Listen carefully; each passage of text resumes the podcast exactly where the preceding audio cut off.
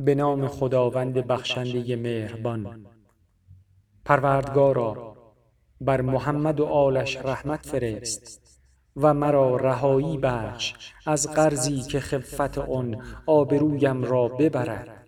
و ذهنم را مشتت و پریشان کند و فکرم برای آن پراکنده شود و کارم در علاج آن به طول انجامد.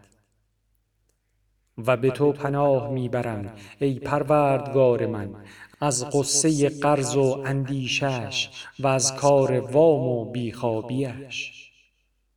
پس بر محمد و آلش رحمت فرست و مرا از آن پناه ده و زنهار می طلبم از تو ای پروردگار من از ذلت قرض در زندگی و از وبال آن پس از مرگ.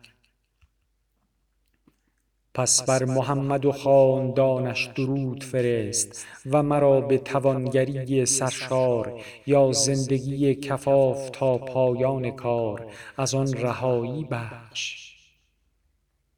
خداوندا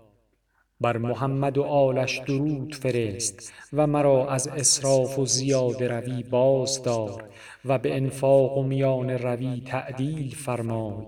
و نیک اندازه گرفتن خرج را به من بیاموز و مرا به لطف خود از چنگ تبذیر بازگیر و ارزاقم را از رهگذر حلال روان ساز و انفاقم را متوجه ابواب خیر گردان و آن مال را که برای من تکبر پدید آورد یا منجر به ارتکاب ظلم گردد یا در اثر آن گرفتار سرکشی شوم از من بازستان